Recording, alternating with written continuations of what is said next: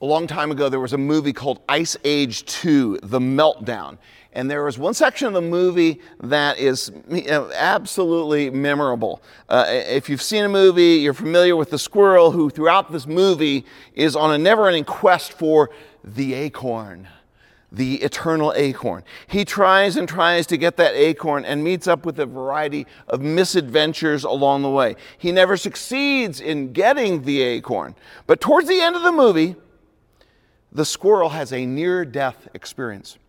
And someone is giving him CPR, but he finds himself at the gates of squirrel heaven, a place where the streets are paved, of course, with acorns. The entire scene is utterly silly and absurd, but also very, very funny. The squirrel grins and dances and gathers up the acorns and feels more at home than he has ever felt back in the Ice Age. And then he sees it the mother of all acorns, a giant acorn to put all other acorns to shame. And just as he is about to grasp the giant acorn, well, let's watch.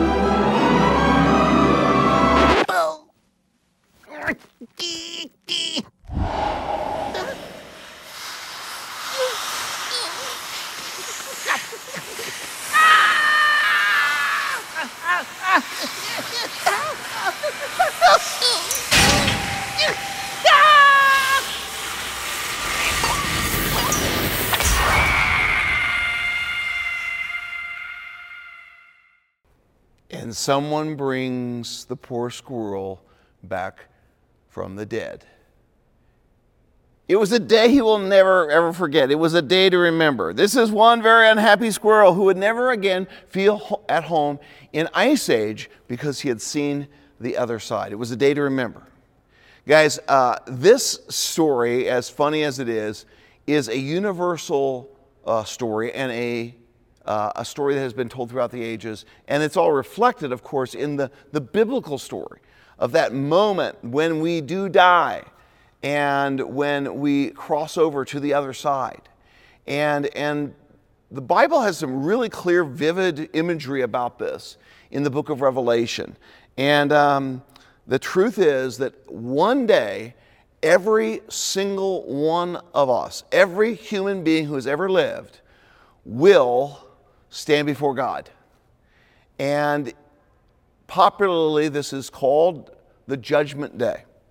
And today we come to that passage of Scripture about the day of judgment, the day that we come face to face with God. Um, what would somebody wrote? What would you say about a father who failed to warn his children of impending danger? What would you say to a friend who is going down a dangerous road, a new disaster awaited you at the other end, yet offered you no counsel and made no attempt to stop you? How about a doctor who knew you had a life threatening illness but simply told you, take two aspirin, go home, and rest? Or suppose a police officer saw smoke rising from your roof or witnessed burglars breaking into your house but never tried to intervene or alert anyone? And what would you say about a pastor? Who never talked about the day to remember, the day that we die or the day that we meet God. What's that going to be like? Well, it would be, you know, and for some people, this is, a, this is, this is going to be a glorious day. And for some people, it's going to be the worst day. Either one, it's a day to remember. So I want to take you, as we come to the end of the book of Revelation, to an incredibly powerful scene um, in the book of Revelation. It follows uh, all that we've seen about the millennium, the thousand year reign of Christ, uh, the beast, uh, the Antichrist uh, have been thrown into the lake of fire. The thousand years have ended.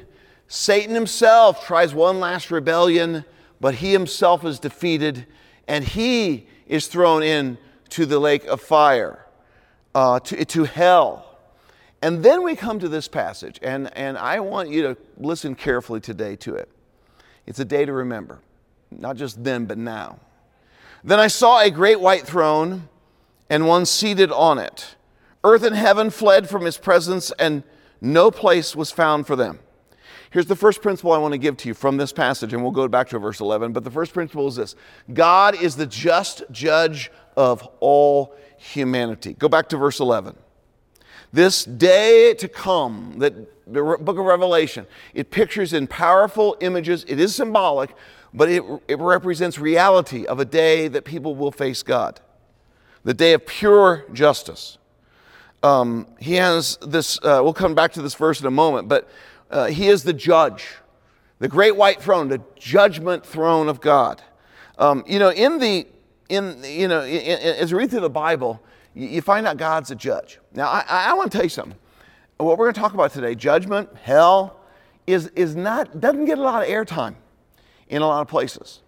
But it's, it's, it, you're going through the book of Revelation, and we're faithful to cover all the passages, including this one. We talked about it last week, we talk about it today. And then next weekend, we move on to heaven for the next uh, two or three weekends to come. So we'll end in the glorious end. But today, we come to a very powerful and sobering passage about God uh, and that day to remember, the day of pure justice.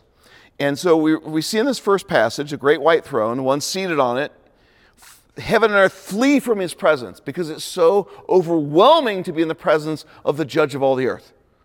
And no place was found for them. And they, even they are just scattering, running away. In the Bible, God is a judge. What is a judge? Just quickly, a judge is a person with authority. Uh, Psalm 82 says, Rise up, O judge, o, o God, judge the earth, for all the nations are your inheritance. When, when a judge comes in the courtroom, all rise, the honorable so and so, so and so judge, out of respect for his authority. A judge is a person with authority. A judge is a person identified, scripturally speaking, with what is good and what is right. In Deuteronomy, in the Song of Moses, it is sung God is the rock, his works are perfect, and all his ways are just. A faithful God who does no wrong, upright and just is he. When one is considered for a position of judge, character matters. You cannot depend upon a lawbreaker to uphold the law. But God is a just judge. He's the just judge of all humanity. A judge is also to be a person with wisdom who's able to discern the truth.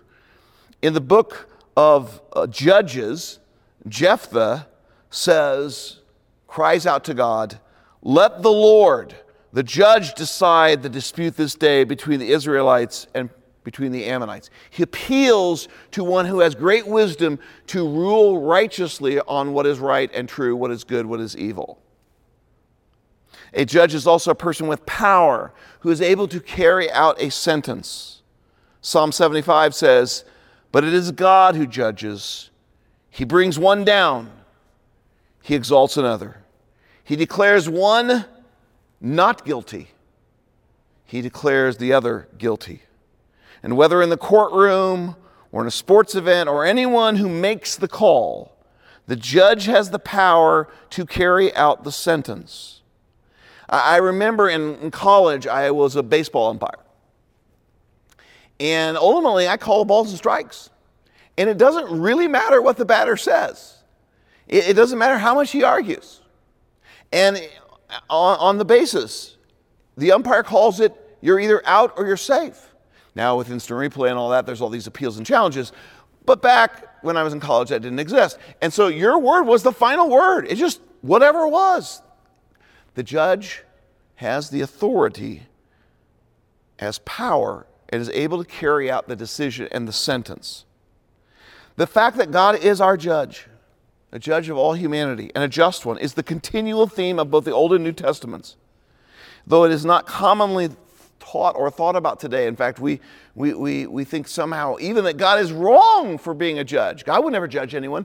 Are you kidding me? The book of the Bible is filled with God judging.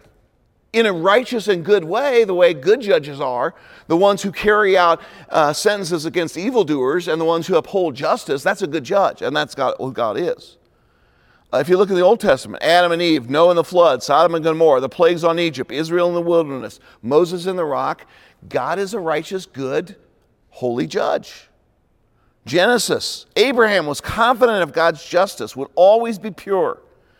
He, he says to God, Far be it from you, God, to do such a thing, to kill the righteous with the wicked, treating the righteous and the wicked alike. Far be it from you. Will not the judge of the earth, of all the earth, do right? In other words, he was confident that God would always judge righteously. God's not going to ever make a mistake in his judgment. In Ecclesiastes, after the search of this king for the key to the meaning of life, the writer of Ecclesiastes concludes his book with these final words Now all has been heard.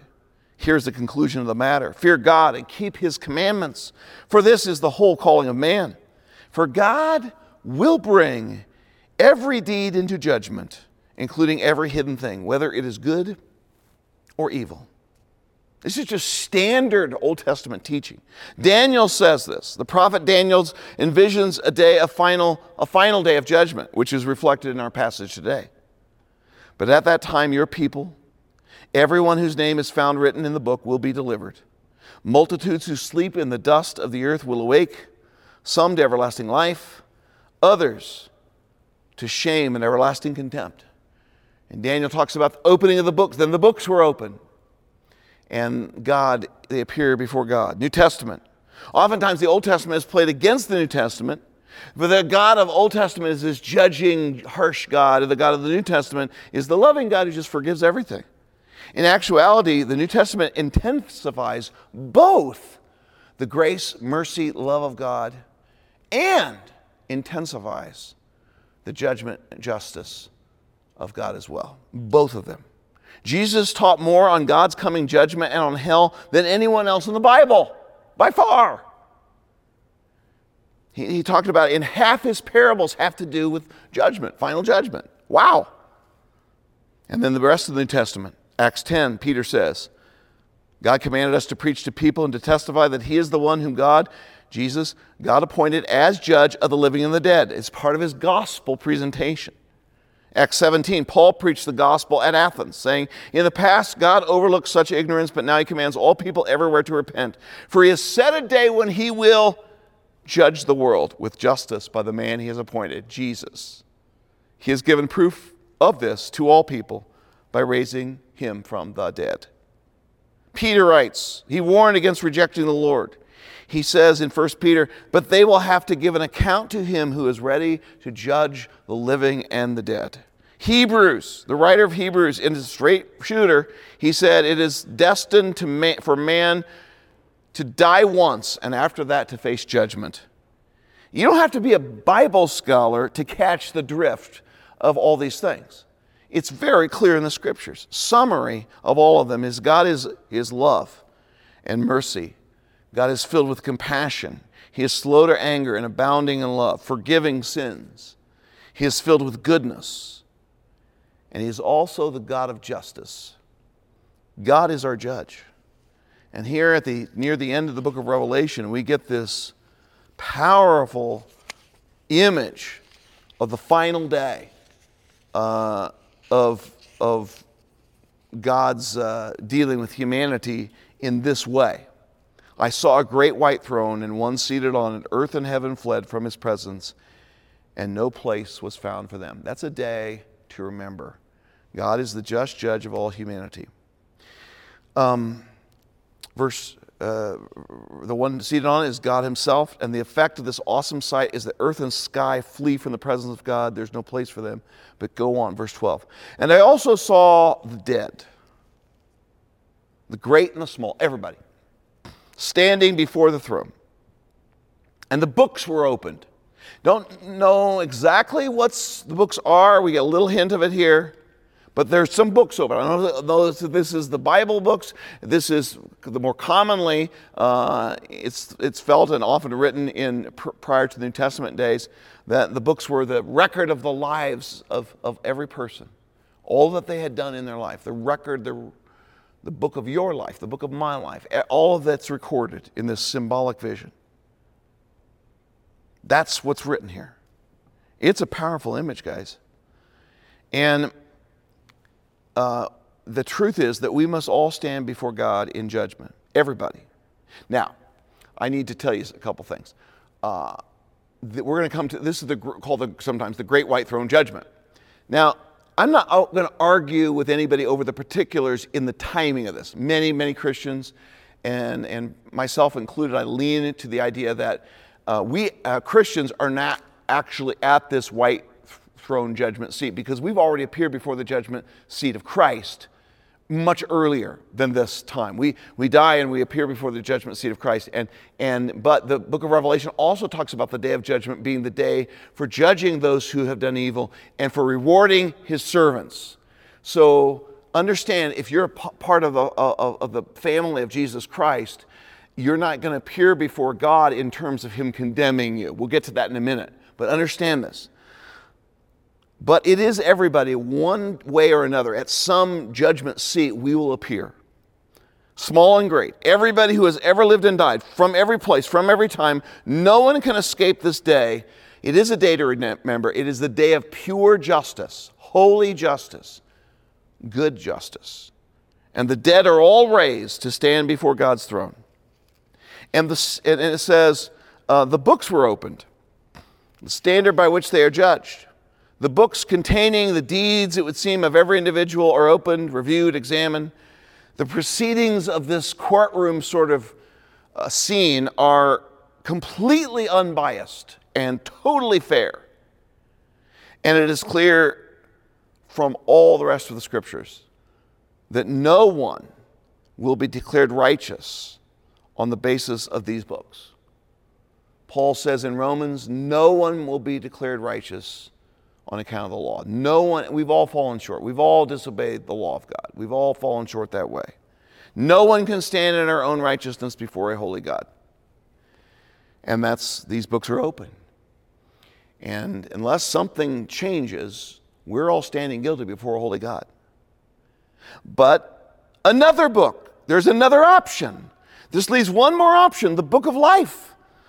And another book was opened, which is the book of life. Oh, yes, we've met that before in the book of Revelation.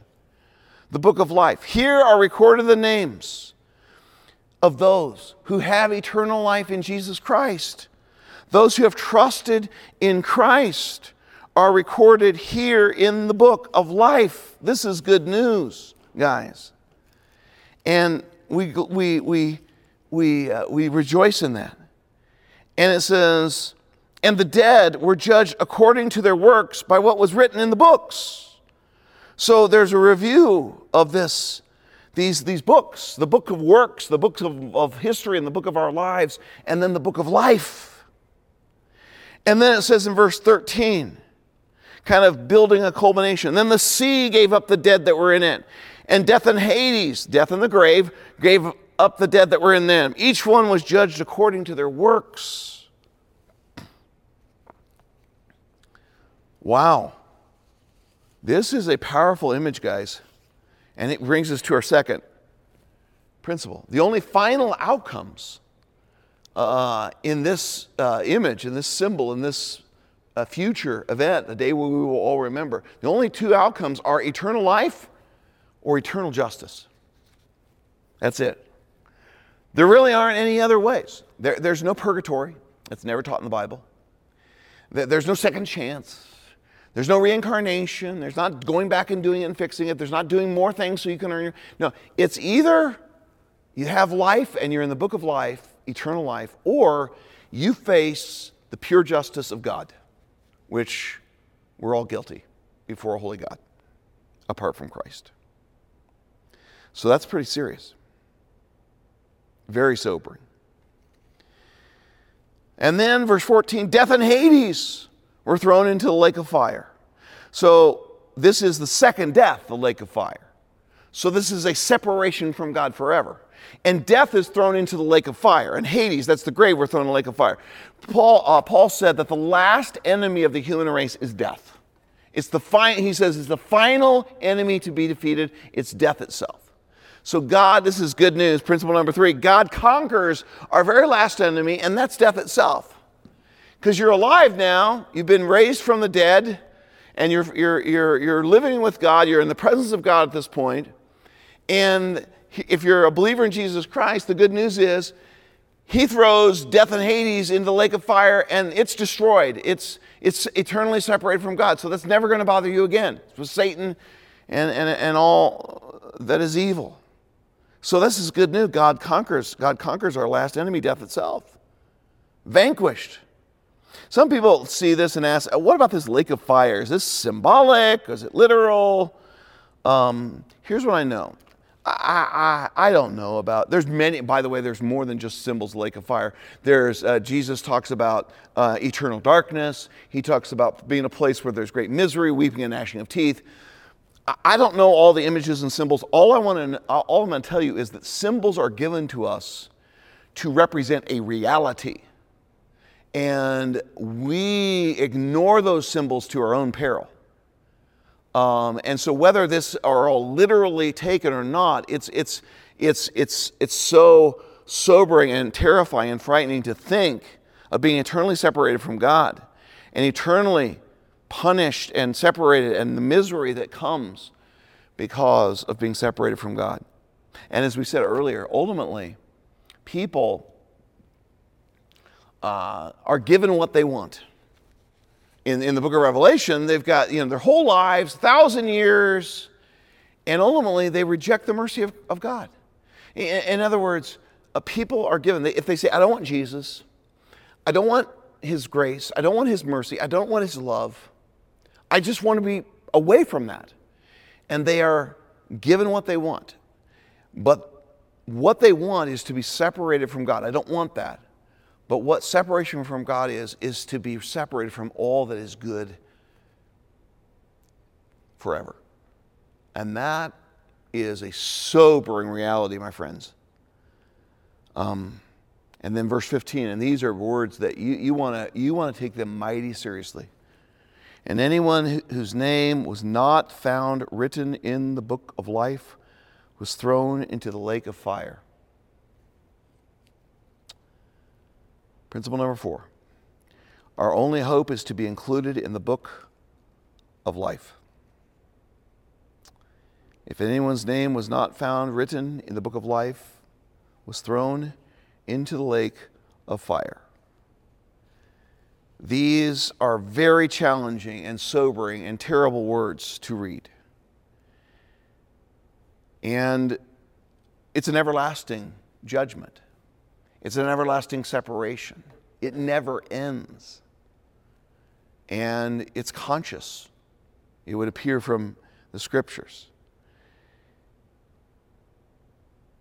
And, you know, as you hear these words, you know, I think in 21st century America, people read these words and, you know, oh, they kind of roll their eyes. Some look at their watch, shake your head, check your cell phone, check for emails, whatever. But I'm telling you, throughout the Bible, this is what Jesus taught. This is what throughout the Bible what is taught is that there are extremely serious consequences, eternal consequences for rejecting the love and mercy of Jesus. Because you're being thrown a lifeline. We are all guilty sinners. We're being thrown a lifeline, the cross and resurrection of Jesus. And if we say, I don't want it, then we perish. And guys, the scripture tells us God is not willing that any should perish, but all should come to repentance. That's why he's delayed his second coming. That's why he's saying, I've given more time, more opportunity, because he's so long suffering. Today is a day of mercy, but that day will be a day of pure justice. And so there's really only one question that remains how in the world do you get your name in the book of life? How do you get your name there? Because if, you have, if your name's there, we'll look at Revelation 21 22, and it's an unimaginably happy, joyful experience beyond our wildest dreams. we want to make sure our names are written in the book of life. Ron Hutchcraft, um, great author, wrote a, a story of the World Trade Center not 9 11, but actually before 9 11, where there was a bomb that went off. Kevin Shea was a New York firefighter from Fire Department Rescue Company Number One. It was 12:20 on a Friday afternoon. His company got a call to the World Trade Center, those famous twin towers that fell in 9/11 in Lower Manhattan. I don't think his crew fully realized what had happened that day. A bomb blast ripped through the basement of the World Trade Center, killing six people. It injured more than a thousand people, emptied out those buildings, ripped a hole 100 feet across and three stories deep. A few minutes after the explosion, Kevin Shea and his fire company pulled up. He had already been decorated for heroism in the line of duty, and he was now inching his way across the parking garage of the World Trade Center. Suddenly, the concrete beneath him gave way, and he fell four floors into the crater left by the bomb. His partner saw it, and as he looked into the crater, he saw roaring flames down there. He said, quote, I saw his feet, and it looked like he was falling into hell. There is only one reason Kevin Shea didn't die that day. That day, a day to remember, firefighter Kevin Shea pile, landed on a pile uh, of office room dividers, which broke his fall as well as his left knee and foot. And in the fall, he lost his helmet and his face mask. Face mask. The flames were coming his way, and later he said, quote, rocks and cinders were falling everywhere, and I thought, this is it. And I prayed to God just to take me quick. But Lieutenant Joe Ward lowered himself right into the fiery crater. And by the glow of the flames, he found Kevin Shea, reached out a hand to rescue him, and hoisted him to safety. Someone came to where he was, faced his fire, and brought him back. This is what the Son of God did for us. One word from the Word of God comes to us from Isaiah 53, beginning at verse 5. Speaking of Jesus Christ, the prophet writes, He was pierced for our transgressions, He was crushed for our iniquities. The punishment that brought him, uh, us peace was upon Him, and by His wounds we are healed. We all, like sheep, have gone astray. Each of us has turned to his own way, and the Lord has laid on him the iniquity of us all. The Bible makes it clear that, like sheep that are away from their shepherd, we are away from God. Every single one of us has turned to our own way. The Bible says, Romans 6:23, that there is a death penalty for that. The wages of sin is death. What you earn for sin is death, separation from God. Physically first, and then separation from God eternally. Literally, we are falling into hell. No matter how good a person I have been, I have run my own life. I have a sin bill, and there is no way for me to pay it. No religion can ever pay it. The only way to pay it is to be away from God forever, and that's hell. The only way to pay it is to be away from God forever, and that's hell. But wait, someone is coming in your direction through the fire. He's God's only Son. He knows we will never make it to him. So he comes to us and to our world and he says, Father, I will face Quentin's fire. Put your name in there. I will face Jill's fire. I will face Brandon's fire. I will face Kelly's fire. He takes our hell as he dies on the cross. The punishment that brought us peace was upon him at the cross, and he died so that you don't have to die spiritually. Listen to the voice of Jesus through the flames, offering his hand to you. God so loved the world that he gave his only Son. Whoever believes in him will not perish, but will have eternal life. Believe. This is what the fallen firefighter did that day. You can do that right now and say, Lord, I am sorry for my sin. I know I'm a guilty sinner. I turn from it. I'm pinning all my hopes on you and what you did on the cross to have my sin forgiven. And my friend, you can do that right now where you are. Please, do not reject the hand of the one who loves you enough to face your hell, your fire, so you don't have to. That's a very, very, very, very powerful thing to consider, my friend. Please. Some of you are hearing this and say, How could a loving God send people to hell? He does not desire anyone to perish. He sent his only son so that people would not go to hell. But uh, ultimately, C.S. Lewis says, ultimately, God will say to every, uh, either it's you say to God, Your will be done, or God says to you, Okay, your will be done. If you want to reject me, if you want to be, to spurn the love of God and reject the cross, your will be done. But instead, he invites us with arms of compassion and incredible long suffering and patience for every single person, no matter how or what they've done in their lives. He welcomes them to come. There's no good reason for you not to trust in Jesus. There's not a single one. Well, you know, if I became a Christian, you know, my friends wouldn't like me anymore. Uh, C.H. Spurgeon, I love what he said one time. He says, You know, I would do a lot of things for my friends. Going to hell isn't one of them. no, I'm not going to go to hell for the, my friends. Some hear this and they're like, wow, this is pretty heavy stuff, Pastor Quinn. But we're at Revelation. This is where we are, guys. We're at the lake of fire. And these are sobering realities that happen throughout the scriptures. The fear of the Lord is the beginning of wisdom. An awesome respect for God is the beginning of wisdom. It's not the end of wisdom.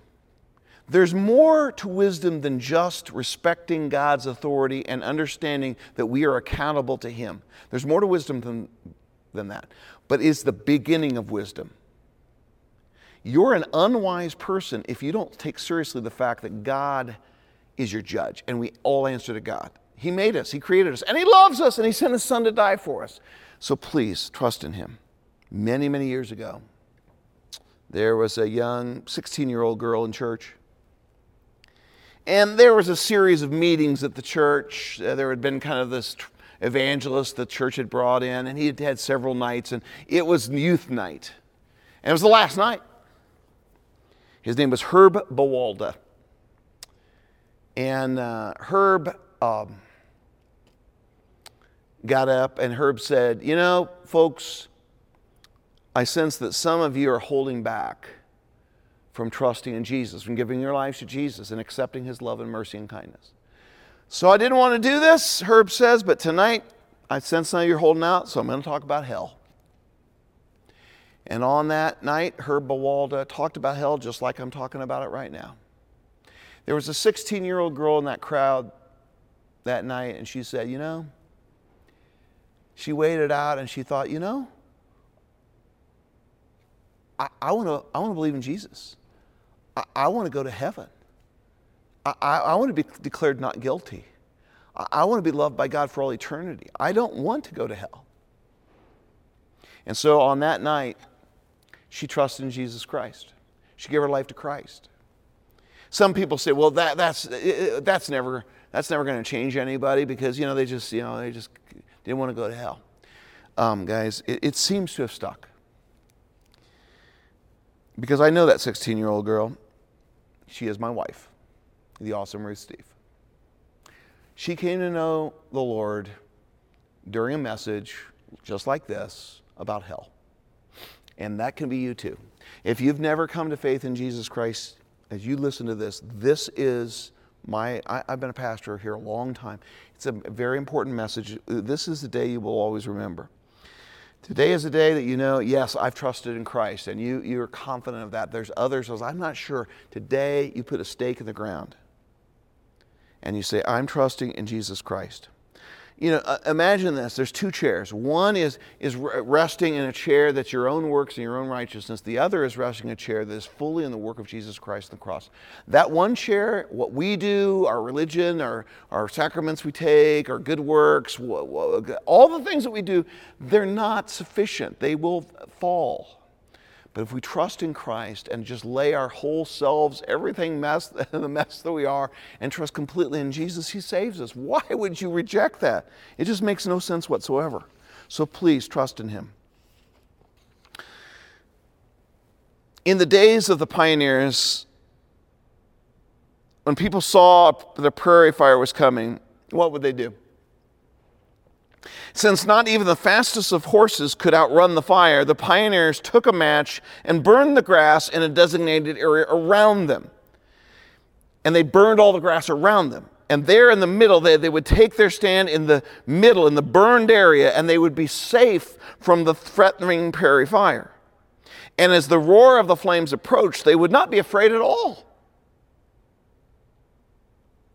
Even as the ocean fire surged around them, there was no fear because fire had already passed over the place where they stood. When the judgment of God comes to sweep men and women into eternity. There is only one spot that is safe.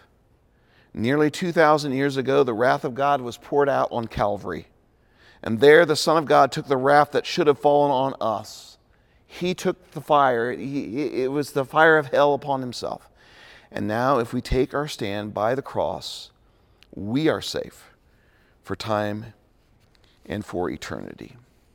Guys, this is, this is powerful stuff. And I plead with you if you've never trusted in Jesus, please do so. And maybe you have trusted in Christ. And I just, this sobering message, I, I, I want you to think, you know, what about the people in my life who don't know Jesus?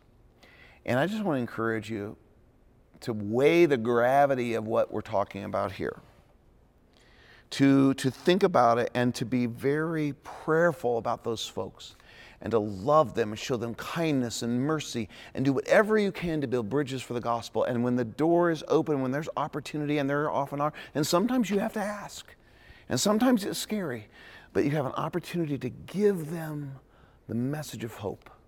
Please, please, don't wimp out. Francis Chan when he was reading through a passage, a great author and pastor said, passage like this he was reading because what causes my heart to ache right now as i'm writing this is that my life shows that little evidence is that i actually believe this message of this day of judgment. Because every time my thoughts wander to the future of unbelievers i quickly brush them aside so they don't ruin my day.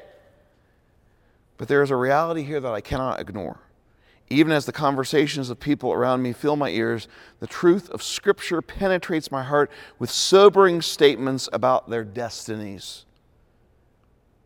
And we can talk about the fate of some hypothetical person, but as I look up and see their smiles, the smiles of my friends and my coworkers and my family members, I have to ask myself if I really believe what I have taught about judgment and about hell because hell is for real. Am I? Do I care? Do I love people enough? I'm not saying, guys, please no. And by the way, it's not like we're going to have this heavy of a message every week. Next week, next three weeks, we'll talk about heaven. But, guys, this is an important message. And it is absolutely clear from the pages of Scripture and Jesus, the lips of Jesus Christ himself. Don't believe me. Listen to Jesus and the words that we just read. It's very important. And the good news is we can take our stand at the cross and we never need to fear a thing. Father in heaven, right now, I just pray for anybody who they hear this and they, they think about the day of judgment and they, they know we all know our sin. We all know our shortcomings. We all know that we can't stand before a holy God in the day of judgment. We'd all be found guilty. Thank you, Lord, that Jesus declares us not guilty when we trust in Him. That's an incredibly powerful thing. I'm not guilty. And not only do we not go to hell, we inherit eternal life. And I pray for even one person today who today needs to say yes to you. And I pray that they would pray something like this Dear Lord Jesus, I want this in my life. Please, I trust in you, Lord Jesus Christ. Thank you for dying on the cross for my sins. Thank you that you were raised from the dead. Thank you that you live today. And thank you that you spoke to me today through this serious, sobering passage. And today, I trust in you. I put my faith completely in you and you alone. And I just want to give my life to you. Thank you that when I trust in you, I can know that my name is written in the book of life. And on the final day, when those books are opened, there will be my name written right there for all to see. And Nebody agreed and said, Amen. All right, guys, thanks for hanging with us. And uh, take this message, take it to heart, and uh, we'll see you next uh, weekend when we talk about uh, the eternal state of heaven and the glories that are to come. Can't wait to connect again.